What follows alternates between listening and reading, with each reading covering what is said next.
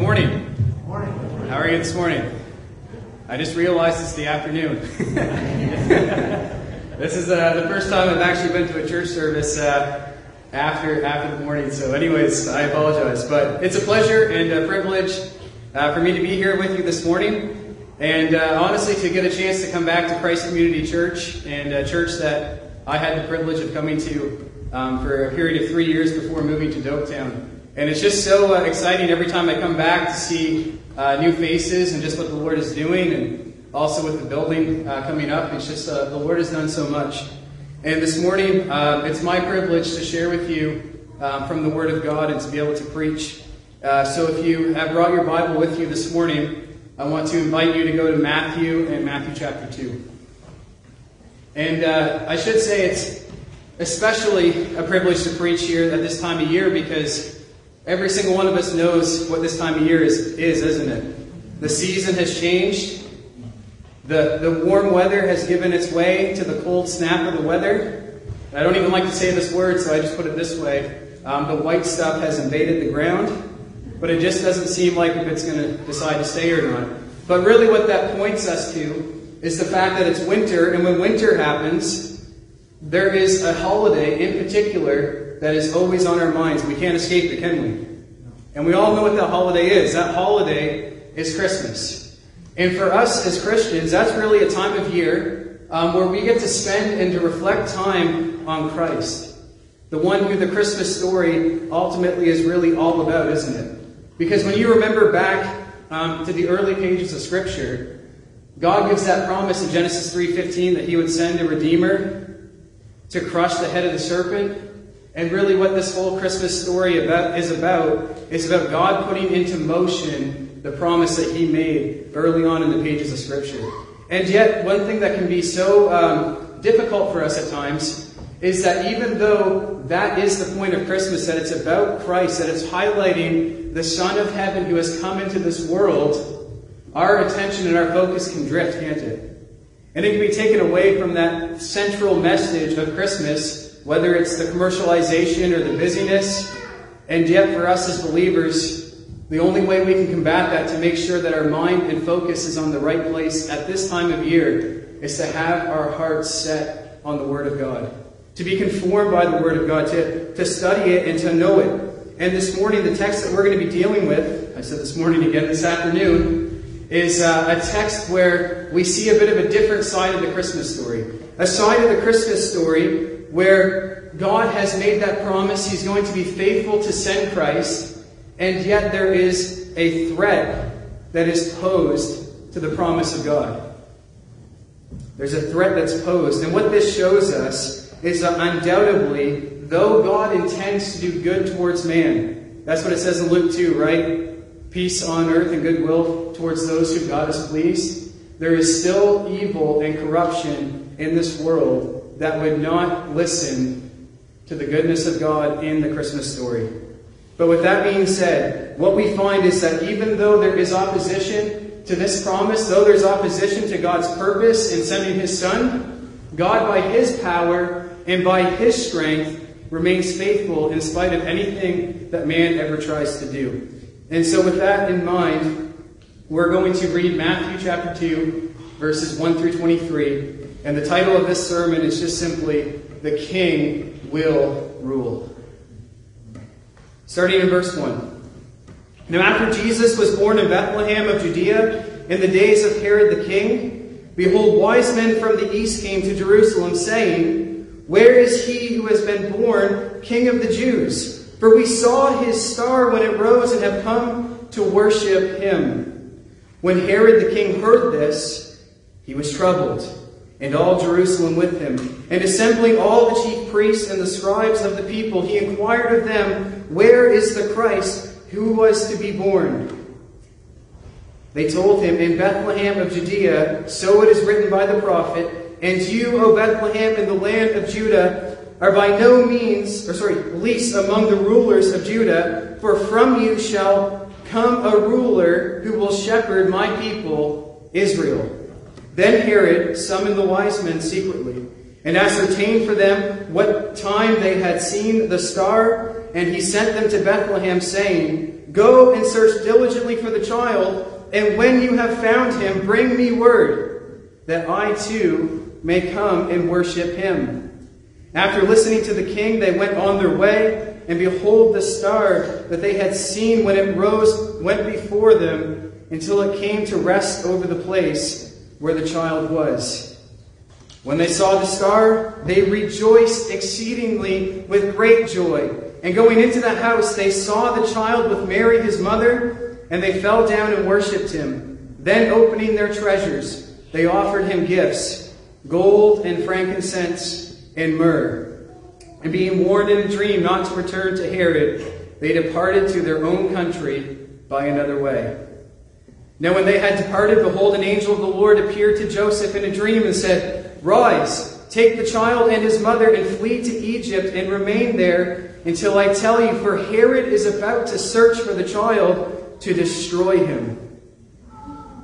And he rose and took the child and his mother by night and departed to Egypt and remained there until the death of Herod. This was to fulfill what the Lord had spoken by the prophet Out of Egypt I called my son.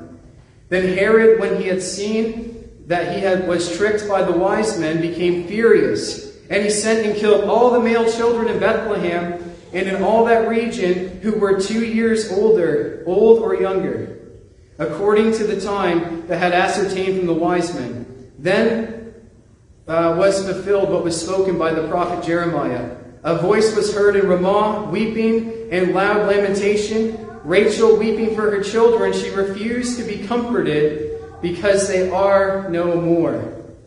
But when Herod died, behold, an angel of the Lord appeared in a dream to Joseph in Egypt, saying, Rise, take the child and his mother, and go to the land of Israel, for those who sought the child's life are dead. And he rose and took the child and his mother and went to the land of Israel.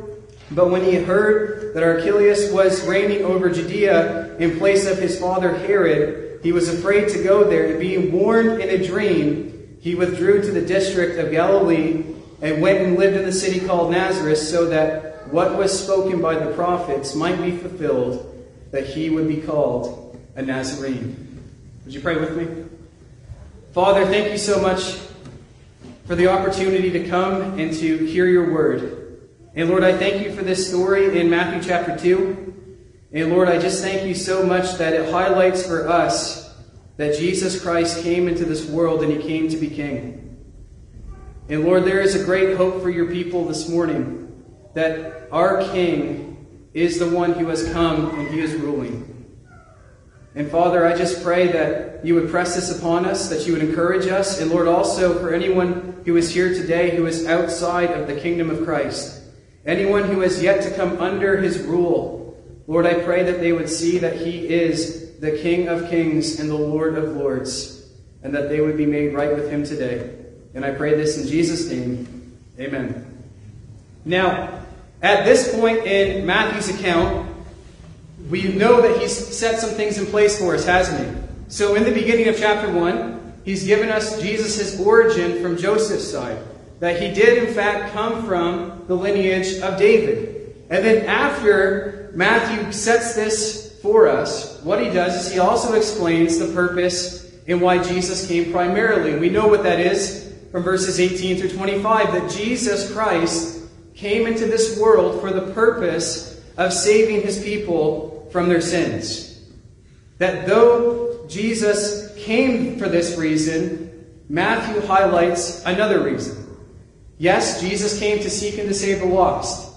Yes, he came to set the captives free, to proclaim good news to those who were under bondage, and to proclaim good news and liberate all of those who are his people. And yet, on the same hand, even though Jesus is coming for that purpose to save sinners, Jesus is also coming for the purpose to rule and to rule as king.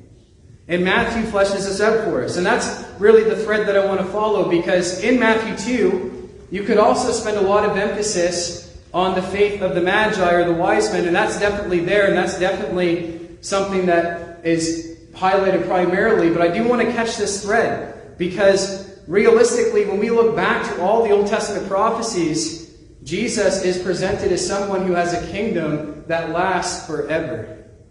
And really, to highlight this section on him being king is to show us that there's something great about the coming of Jesus, not only as Messiah, but also as king. And there's some rumblings about this in this story, isn't there? We all know the story. We know that Joseph and Mary, they journeyed to Bethlehem on a donkey for the census that was set out by Caesar Augustus. And as they were going into Bethlehem, Mary was with child. She had the very Son of God in her womb who was conceived by the Holy Spirit. And she was about to give birth, and then there was no room for them in the inn. We all know this story. And since there was no room, the Son of God, the one who was born to be king, ended up being born in a stable, or in this time frame, it's really a cave, to the point of humility to show the humbleness of this king, that he came in absolute humility for his people.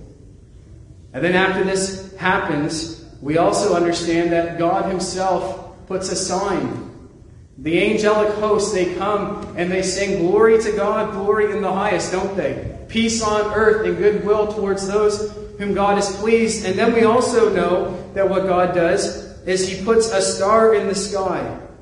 And that's why this passage brings up for us a group that are called the wise men, or in other translations, they're known as the Magi. And they see this star, the Star of David, and it's something that piques their interest. It's something that gets their attention. And the reason why it gets their attention is because we need to understand a bit about who the Magi are. The Magi so often are referred to as kings, and yet in the Gospel of Matthew, there's nothing that really points us to the fact that they actually were kings. But what we do know is that they were men who were men of science. And a highly regarded science of the day was astrology, the study of stars in space. And that's why when this star enters heaven, these men who are from the east, by the way, who are not Jews, they get interested. These men likely are from Babylon or they're likely from Persia. And sometimes people ask this question well, if they're not Jewish, then what, what is the reason why they would come and ask Herod a very pointed question? And we all know what that question is. He asked Herod, Where is it where the king of the Jews has been born? Some people suspect that they might have known about this prophecy because of the Babylonian captivity. The answer is we really just don't know. But here's what we do know men who are outsiders, these magi are seeking this star, and they know that it's pointing them to the promised Redeemer from old. And what happens is they get to uh, Judea and they get to Jerusalem and they make what we could kind of call a bit of an unfortunate stop in a way. Because these men are going to where King Herod rules, trying to find information to try to find the king of the Jews who has just been born. And he would think that when they ask Herod this question, that it would go well. Because Israel, they're looking forward to this promise. They're awaiting the day when the Messiah would come and that he would shepherd them and lead them. Right? But the, but the uh, answer they get from Herod and the welcoming they get is actually quite a bit different, isn't it? Because when they stand before Herod and they ask this question, when the Magi ask him where this king of the Jews has been born, Herod responds this way. It says that he's troubled, that he's actually terrified, that it's something that shakes him to the core, isn't it?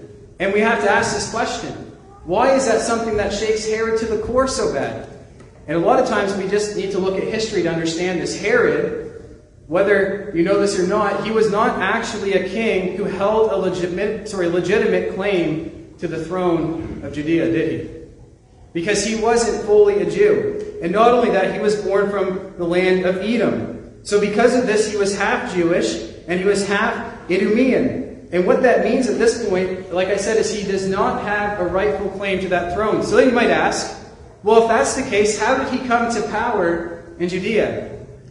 The Roman Empire at this point has conquered this area, and with his relationship with Caesar Augustus, that has put him in a position of power and authority. And that's why Herod, when he hears that this king who is to be the king of the Jews has come into the world, it rocks him a little bit. Because in his mind, that's posing to him a threat to his rule and his reign and his authority.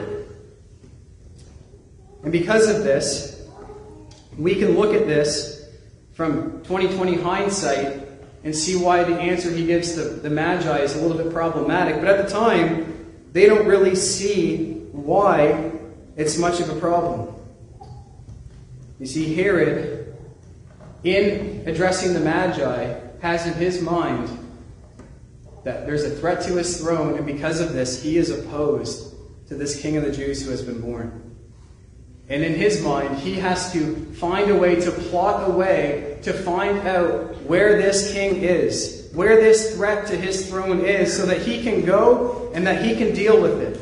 So here's what he does. The first thing he asks is he asks the chief priests and the scribes to give him some information. And this should show us something about Herod, shouldn't it? This should show us that Herod himself has an insignificant knowledge of the Bible an insignificant, eh, sorry, an insignificant knowledge that a king should have if he is ruling and leading over the people of Israel, doesn't it?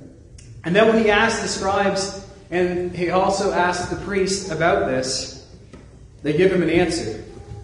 They give the king who, had, who should have known the answer to this question from the Magi. And they point him back to the prophecy that we find back in the book of Micah, doesn't he? This is the verse in Micah chapter 5, verse 2. But you, O Bethlehem, Ephratah, who are too little to be among the clans of Judah, from you shall come forth for me one who is to be ruler in Israel, whose comings forth is from old, from ancient of days. This answer is clear for Herod that he's in Bethlehem. That the king who has posed a threat to his rule, so to speak, at least in his mind, he's in Bethlehem. So what he does after this is he goes and he summons the Magi privately. And this is the offer he puts on the table for them. He says, You go and you search for the child. He's in Bethlehem. This is what the prophecy says. When you find him, send word back to me so that I may go and worship him too. This is what Herod ends up telling them. This is his plot because, in his mind, here's what's going on. He is trying to find a way to locate and eliminate the threat. And when you think about Herod in this way, it was interesting. I was actually talking to my boss, uh, Drew, the other day, and he said it seems like Herod's the real Grinch. That Herod's the Grinch who attempted to steal Christmas. Because, in all honesty, that's really what he's trying to do. He's trying to put to death the promised king that Jesus, who is Jesus, that the Father has sent. And in this plan and in this plot, he's trying to locate the son of David. He asks them about the star. He tells them to come and give him the information about where Jesus is so that he can come and worship him as well. And honestly, when Herod says this to the Magi, it doesn't really come across as too alarming, does it? Initially, for the Magi hearing this, they're probably thinking, well, no, that's, that's good. He's currently the king of Israel. He would probably want to know that information and come and worship him too. It almost comes across well intentioned for the person who doesn't know him very well. It comes across well intentioned for the person who can't read and discern character. And that's really what Herod does. He tries to pull the wool over their eyes and then encourages them to keep on with their quest of finding the king. And we can stop at this point because, like I said, we have that 2020 hindsight vision of how this story plays out, and we can immediately see that there are some red flags, aren't there? There are some glaring red flags in Herod and how he deals with the Magi. The first one is this. We discussed this. Herod, he doesn't have the right claim to the throne. The next one is that he isn't even aware of the prophecy of the Son of David. He has to ask the chief priests and the scribes to give him the information. And then the last one is that he sends the Magi on this quest. If Herod really was concerned about going and worshiping this king of the Jews who was born in Bethlehem, he would not send the Magi and ask for them to give word back to him. He would take it upon himself to go and find this king and worship him of his own accord. So, at this point, here's what we find The Herod has got this, this plot, this scheme, and it will continue to unfold. But the only thing that's going well at this point is that Jesus Christ is still hidden in his location from Herod. At the time being, he's still safe from the one who intends to do him harm. He's still safe from the one who intends to wipe him out. And then what ends up happening is this story unfolds. The Magi, they continue to follow the star, and as they follow the star that God has placed in the sky for them, it leads them to the place where Jesus was. It leads them to the resting place, doesn't it? And what's interesting here, some time has obviously passed. They've moved out of the cave, and now they're living in a house. That's why our text tells us that they arrived and when they went into the house. So some time has passed. Some scholars believe it's around two years. But what's interesting is when they enter the house. What do they find? They find the child, the one who is the king of the Jews, with his mother, and then immediately what the Magi do, though he's the king of the Jews, and though these men are outsiders, so to speak, they fall and they worship the king. Immediately, they are humble and they worship Christ. This is amazing, isn't it? Because it not only goes to the, to the point of where they fall in worship, but then they express their worship even farther, don't they? They give of their treasures. They give of their possessions gifts that are meant for royalty. The first one is gold, a valuable metal, a valuable and precious metal. The second one and third one are both fragrances, frankincense and myrrh. Once again, gifts that are meant for royalty. And they lay them down before Christ and they give them to Him. That is an act of humility and an act of worship. And we have to really look at this and ask ourselves, like, what an act of faith that they have sought out the King whom they have never seen, and that they had pursued him, and that they had followed the star, and they had gone on this quest. And when they got there, it wasn't, oh, that's the answer to our quest. It wasn't an intellectual quest. It was a quest that ended in worship of the King, one in which they received the grace and the mercy and the favor of God, isn't it? And yet, here's something that's interesting, and something that we need to be aware of in this story concerning the Magi. The Magi worship Christ and they receive the grace of God, and yet Herod, the one who's on the throne of Judea, and all of the ultra or the super religious of the day, the chief priests and the scribes, they pay no mind to Christ. They don't go and offer worship. Instead, instead of having that act of faith to worship Him, here's what they do. They stay back and they question the legit, sorry, legitimacy of this king and whether or not he really is to be the king of the Jews. They remain back, they let the wise men go, and they actually sit back and they wonder is he the king? They remain indifferent. Their hearts are cold. Their hearts aren't excited that God is actually sending His Son into the world. And instead of worshiping, they refuse and stand in opposition to Christ. And yet, there's an important principle here for us, isn't there? That the grace of God extends to anyone who humbles themselves and worships Christ.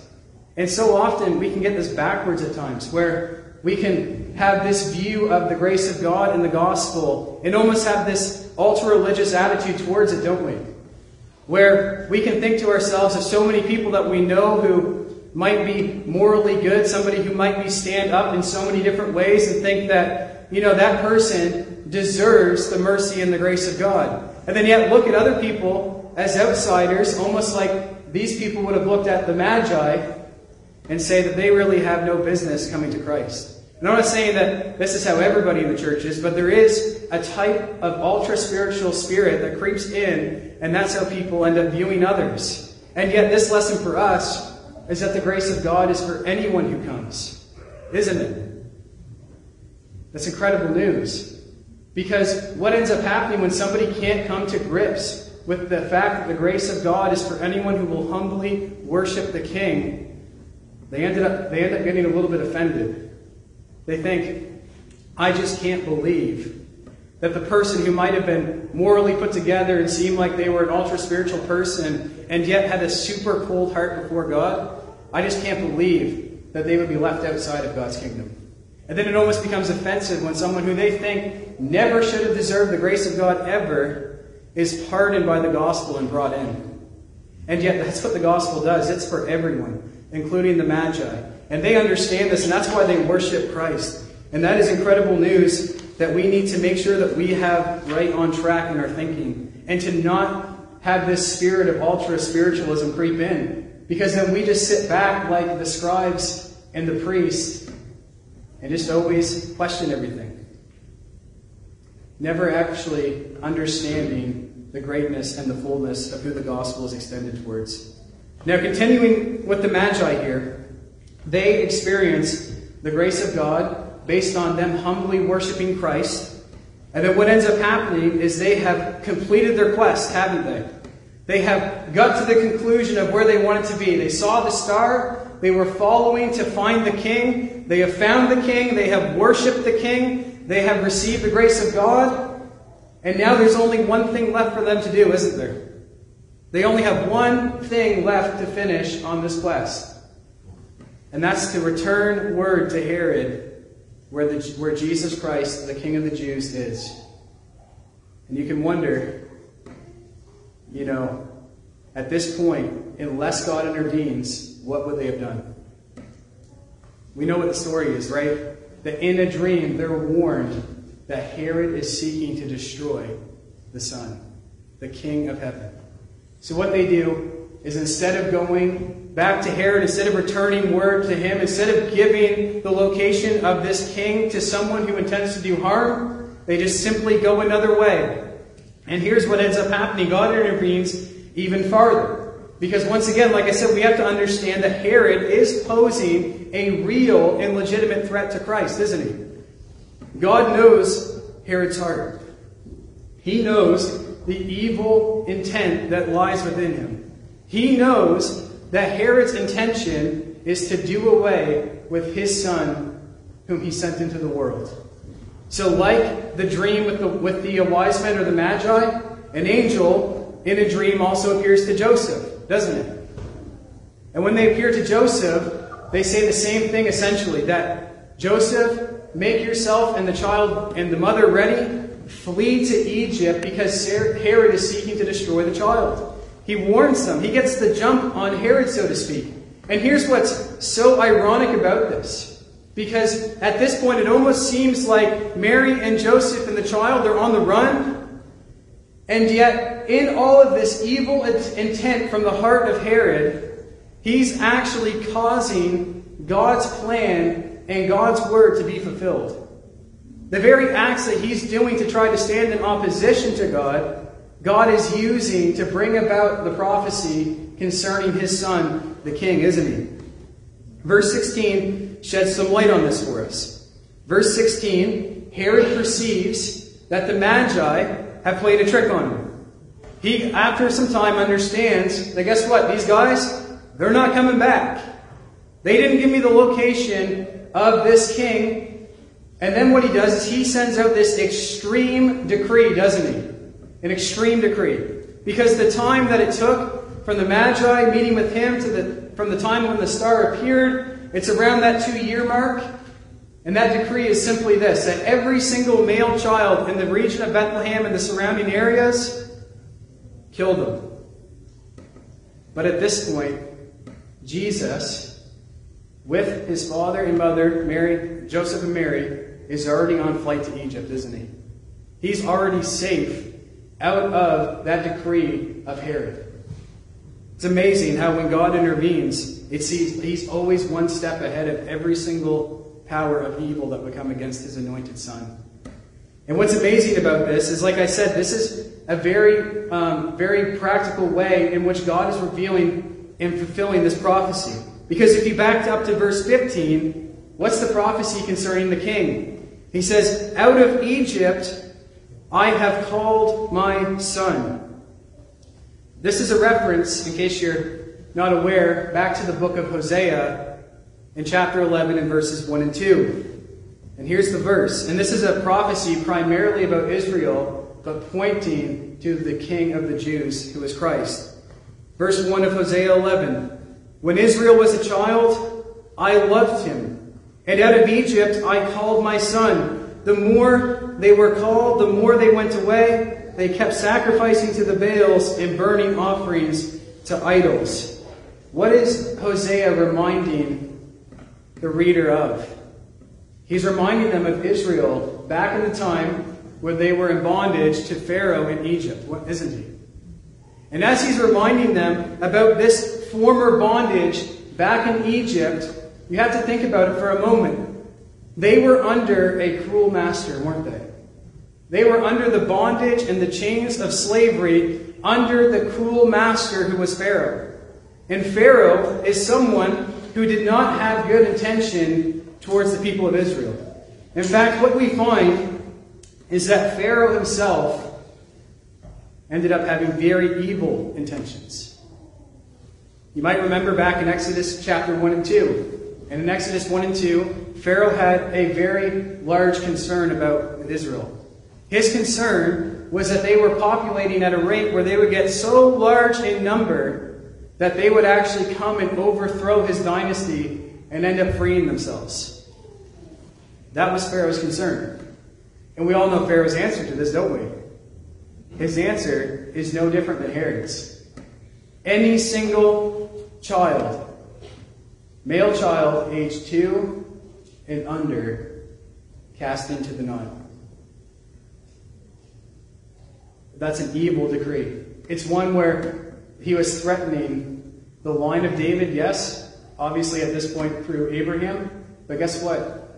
God brought them through it, didn't he? He raised up Moses in spite of that decree, and he came and he led the, the children of Israel out of Egyptian bondage. And this points us back to this because, really, at this same point, this is foreshadowing the one who would come and lead the people of Israel out of the greatest master and out of the greatest bondage, which is the bondage of sin. And that's really what Egypt is a type or a picture of. That, that, that you need to be delivered from that cruel master. And Jesus, here's what's so strikingly interesting, is that God is actually using the land of Egypt to protect him from Herod. And then eventually he brings him back out of Egypt so that Jesus can come and that he can do his work on earth as the Redeemer of the world. You see, in all of this intent on Herod's part, all of this intent that's bringing up all of these evil decrees, he's pushing Christ into Egypt and by his very actions is fulfilling the plan and, the, and what God has ordained, though he doesn't even realize it. It's almost like everything just blows back on him. It's what we would call a blessed irony, so to speak. It's a blessed irony. Because guess what ends up happening?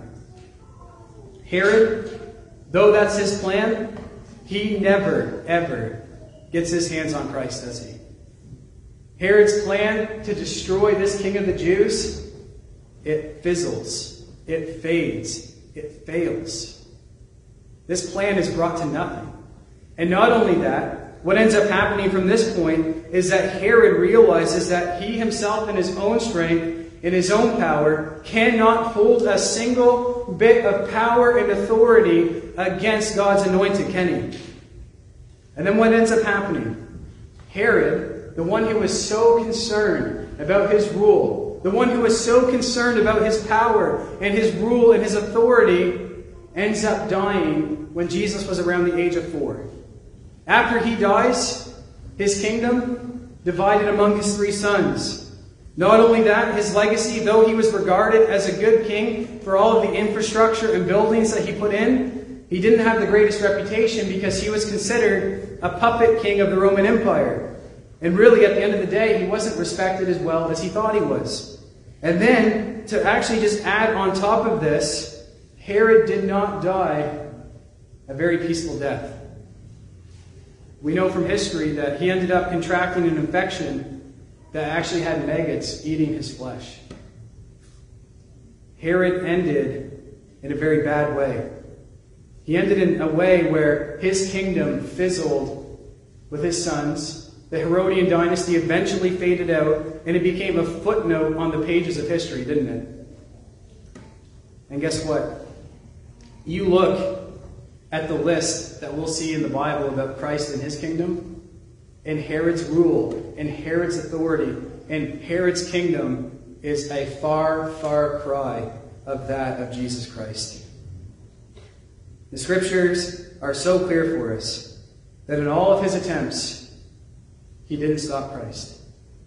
Jesus did come. He came as Messiah first, but he also came as King. And even to this day, the scriptures reign true that Jesus Christ is, in fact, ruling. Like I said earlier, Jesus did come primarily to be the Messiah. He came to give his life as a ransom for many, not to be served as you would think a king would, but to serve. He came to proclaim liberty. He came to set his people free from their sins. And here's what ends up happening. In that first coming, that's what he came to do. He came to die. That's why in John 6:15, this will create a bit of a problem for us, but we'll we'll make sure it all comes together. In John 6:15, Jesus, who came as the King of the Jews, was taken by the Jews, and by force they tried to make him a political and physical king over Israel.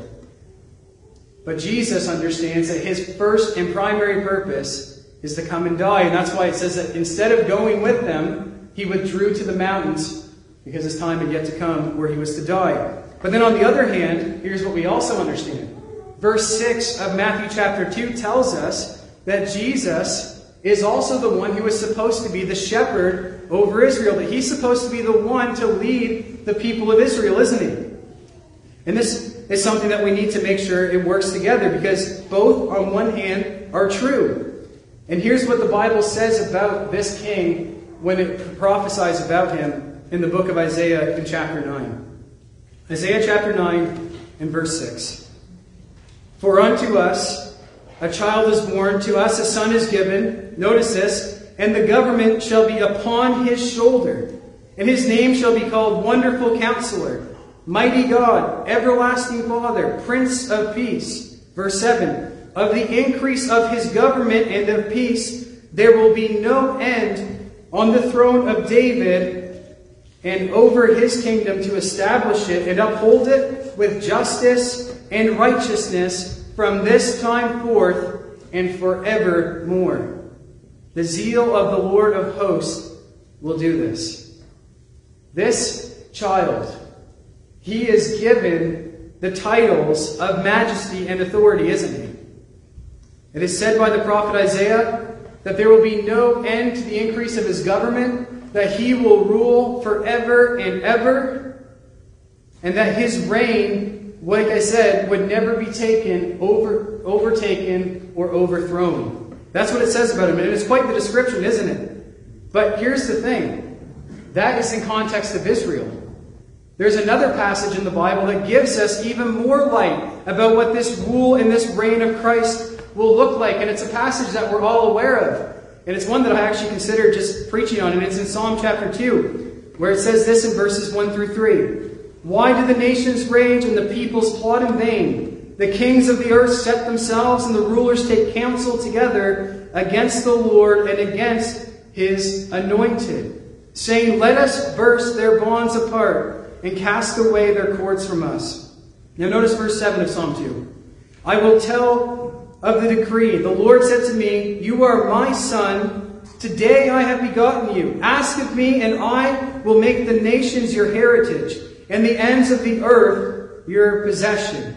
You shall break them with a rod of iron and dash them into pieces like the potter's vessel. Verse 10 O kings, be wise, be warned. O rulers of the earth, serve the Lord with fear and rejoice with trembling.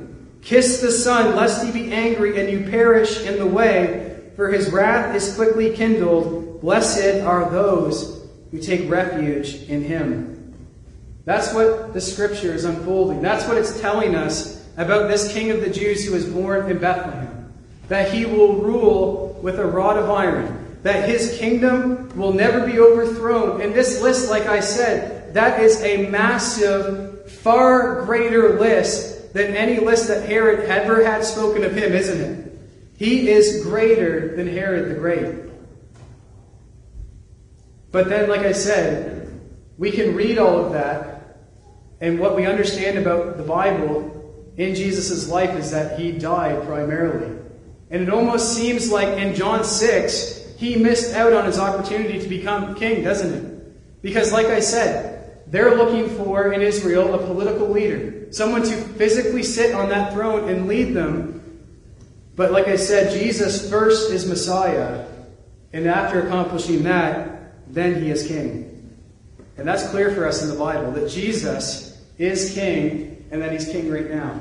Even though he withdrew and did not take that physical throne in Israel, Jesus Christ is ruling and reigning. Because something the Bible paints for us and explains to us is that his kingdom is a spiritual kingdom.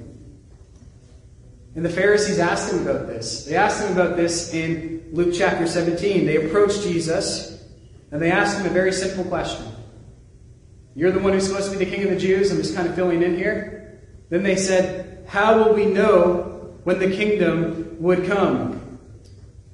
You see, they know that he is supposed to be king of the Jews, and they are looking for him to come and physically rule and reign. And yet Jesus gives them a response that is so incredibly important for us to understand. In Luke 17, verse 20, this is what Jesus says about his kingdom. The kingdom of God is not coming in ways that can be observed, nor will they say, Look, here it is, or there, for behold, the kingdom of God is in the midst of you. Jesus is hammering home something here, isn't he? That in him coming to this world, he is the king and he is ruling over his spiritual kingdom. And that's why when he stands before Pilate, he says essentially the same thing. Herod asks him that question Are you not the king of the Jews? And he's, uh, sorry, Pilate. And what he says back to Pilate is this Who do you say that I am? Well, your own people delivered you up. Jesus responds, My kingdom is not of this world, because if it were, my servants would be fighting for it. Jesus rules his kingdom, and it's a spiritual kingdom. But then it goes a step further, because in Isaiah and in all the prophecy, it talks about this one who is Jesus Christ who would come and rule on David's throne, doesn't it? And yet, what we learn from Scripture is that Christ himself has even gone that far. Because in Acts chapter 2, it talks about that prophecy from Isaiah 9. And when Jesus Christ completed his work of saving his people from their sins in his death, burial, resurrection, he ascended to the Father in heaven and was seated at his right hand. And notice what Acts chapter 2 says about Jesus ascending to the right hand of the Father. Verse 30. Being therefore a prophet, and knowing that God had sworn with an oath to him that one of his descendants would be on his throne, this is referring to David, he foresaw and spoke about what? The resurrection of Christ. That he was not abandoned to Hades, nor to his flesh fleshly corruption. Then verse 34 For David did not ascend into the heavens, but himself says, The Lord said to my Lord, Sit at my right hand until I make your enemies your footstool. Jesus Christ reigns over the kingdom of this world. He is reigning at the right hand of the Father, and he one day will reign his final kingdom when he returns on that white steed with the blast of the trumpet, and he brings in the new heaven and the new earth. Because what we understand about that day, that final day, is that that's when he sets all things straight. Every single thing comes under his rule and, his, and under subjection to him, doesn't it? Because on that day, what we have for, to understand is that Jesus Christ will come with that new heaven and earth, and that kingdom will be final and eternal and never, ever end. That's quite a difference between the kingdom of Herod and the kingdom of Christ, isn't it? That's quite a difference when you think about how Herod was so concerned about Jesus overthrowing his rule, and yet you stack up the difference, and Christ is far more powerful and greater. There isn't a single ruler there isn't a single authority, there isn't a single power in the entirety of this entire world that could ever hold a thing against Christ and his kingdom, is there? Every single king, every single ruler, Herod and every other one that has ever stood in opposition to Christ, they serve, like I said, as a footnote on the pages of history. That is the kingdom and the rule of Jesus Christ. And so, with that ringing true for us this morning, and for us seeing that that thread is that Herod could do nothing to stop God's anointed son from being king, there's great encouragement, isn't there? There is great hope for the Christian in this, isn't there? Because if you are like the Magi, in the sense that you have given your worship to Christ, you have worshiped the King, you have believed upon Him, you have surrendered to Him, and you are living for Him, the truth reigns is this that you are part of His kingdom. That you are in that eternal kingdom, a kingdom that will never be moved, and a kingdom that will never be shaken. All of the different evils in this world, all of the things that come against Christ and His church and His people, not a single thing should ever move us, especially when we know without a shadow of a doubt that one day absolutely everything is brought under the rule and the subjection of Jesus Christ. Isn't that a great hope this morning? But then, at the same time, as great as that is, and as incredible and as amazing that is, as that is when we think about Christmas and we think about just the victory of Christ as King, there's also a very sobering side to this, isn't there? It's sobering because guess what? There's a very strong reality that even though this reigns true about Christ and his kingdom, there are people who have yet to cross from the kingdom of darkness into the kingdom of his dear Son. And very possibly, even someone in this room this morning has yet to cross over into that kingdom. And you might see Christ's kingdom in a very dangerous way. And what I mean by that is you might see Christ's kingdom as the scribes and as the chief priests saw it something that's indifferent something that's not really all that big of a deal, something that never actually moved them to go and worship the king. And your heart might not necessarily be in the same place as Herod. It might not necessarily have that same level of evil, but here's the sad truth. Whether your heart is like Herod's or whether your heart is indifferent like the scribes and the chief priests, it lands you in the exact same spot, doesn't it? Outside of the kingdom of God.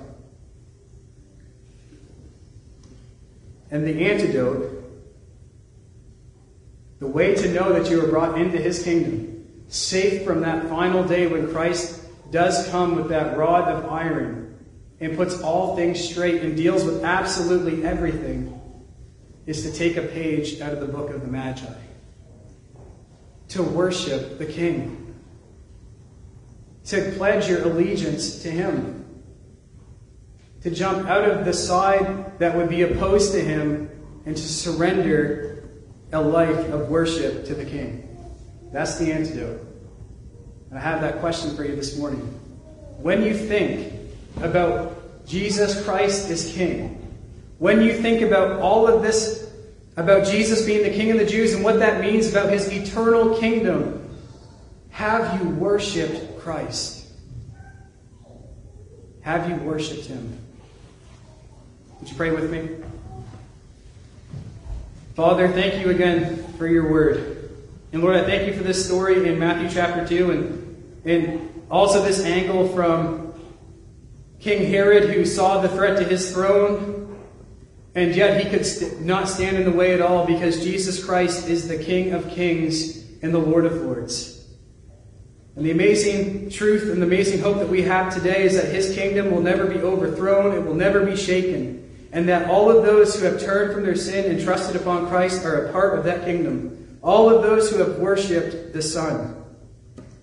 And Lord, lastly, I just pray for anyone this morning who has yet to worship Christ. Lord, that you would be gracious towards them and that they would see the, the value and the power of Christ's kingdom and that they would see that the only hope they have is to come under the grace of the all conquering King. And I pray this in Jesus' name. Amen.